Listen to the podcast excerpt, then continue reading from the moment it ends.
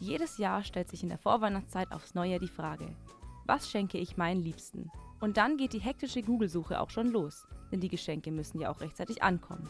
Dafür will ich jetzt Abhilfe schaffen. Ich bin selbsternannter Bücherwurm und habe im Laufe der Jahre schon einige Bücher verschlungen. Und weil eigentlich jeder doch mindestens eine Person kennt, die gerne liest und sich auch über ein gutes Buch wirklich fast jeder freut, kommen hier meine Buchempfehlungen, die sich perfekt als Weihnachtsgeschenk eignen. Falls ihr einen hoffnungslosen Romantiker im Freundes- oder Familienkreis habt, dann sind Romcoms der Way to go. Doch wo fängt man da an? Von College Love Stories über Bad Boy meets Good Girl zu Grumpy Sunshine gibt es wirklich tausend gute, aber auch sehr, sehr schlechte Romcoms. Da muss man sich erstmal auskennen und durchwühlen. Daher meine Empfehlung: Ellie Hazelwood. Eigentlich kann man sich bei keinem ihrer Bücher vergreifen. Besonders möchte ich euch aber The Love Hypothesis empfehlen.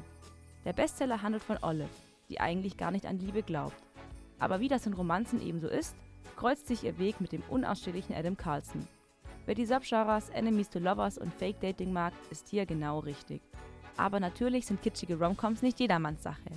Daher möchte ich euch den Roman Ein wenig Leben von Hanya Yanagiara vorstellen. Der Plot des Buches klingt eigentlich erstmal sehr simpel und für manche sogar langweilig. Denn es geht um vier College-Freunde, die sich aus den Augen verloren haben und sich jetzt weiter durchs Leben schlagen. Willem, der eine Schauspielkarriere anstrebt, der kunstbesessene JB, ein frustrierter Architekt namens Malcolm und zuletzt Jude, der der Anker der Freundesgruppe ist. Das Leben der vier geht weiter und jeder hat mit seinen ganz persönlichen Problemen zu kämpfen.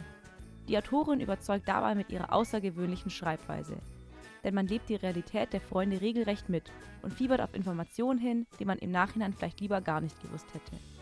Schicksalsschlag nach Schicksalsschlag geht es weiter. Kleiner Spoiler, schenkt am besten gleich eine Packung Tempos zu dem Buch dazu, denn es wird sehr emotional. Aber Achtung, für dieses Buch muss ich zudem eine Triggerwarnung aussprechen, denn es kommen Themen wie sexuelle Gewalt, Selbstverletzung und Selbstmord vor. Trotzdem kann ich euch das Buch nur wärmstens empfehlen, da es sehr tief geht und wunderbar zum Nachdenken anregt. Und für wen ein wenig Leben nach zu schwerer Lektüre klingt, dem möchte ich noch den Donnerstags Mordclub von Richard Osman ans Herz legen. Das Buch ist das erste der Krimireihe, kann aber auch problemlos als Standalone gelesen werden. Und glaubt mir, nach dem ersten Buch habt ihr dann sowieso Lust auf mehr. Elizabeth, Joyce, Ibrahim und Ron sind eine besondere Truppe. Die vier Rentner leben in einer Seniorensiedlung und haben aus Langeweile begonnen, alte, ungelöste Mordfälle zu lösen. Und auf einmal werden direkt vor ihrer Nase wirklich Menschen ermordet. Das können sie sich natürlich nicht entgehen lassen und grätschen der Polizei auf ihre ganz eigene, charmante Weise in die Ermittlung. Und lösen natürlich den Fall.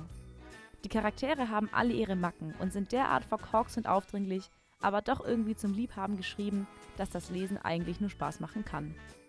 Natürlich gibt es noch viele Genres mehr, die ich nicht alle in einem Beitrag abdecken kann. Aber ich hoffe, ich konnte euch ein paar gute Tipps mit auf den Weg geben und dass sich im besten Fall vielleicht jemand in eurem Freundes- und Familienkreis über eins dieser tollen Bücher freuen darf.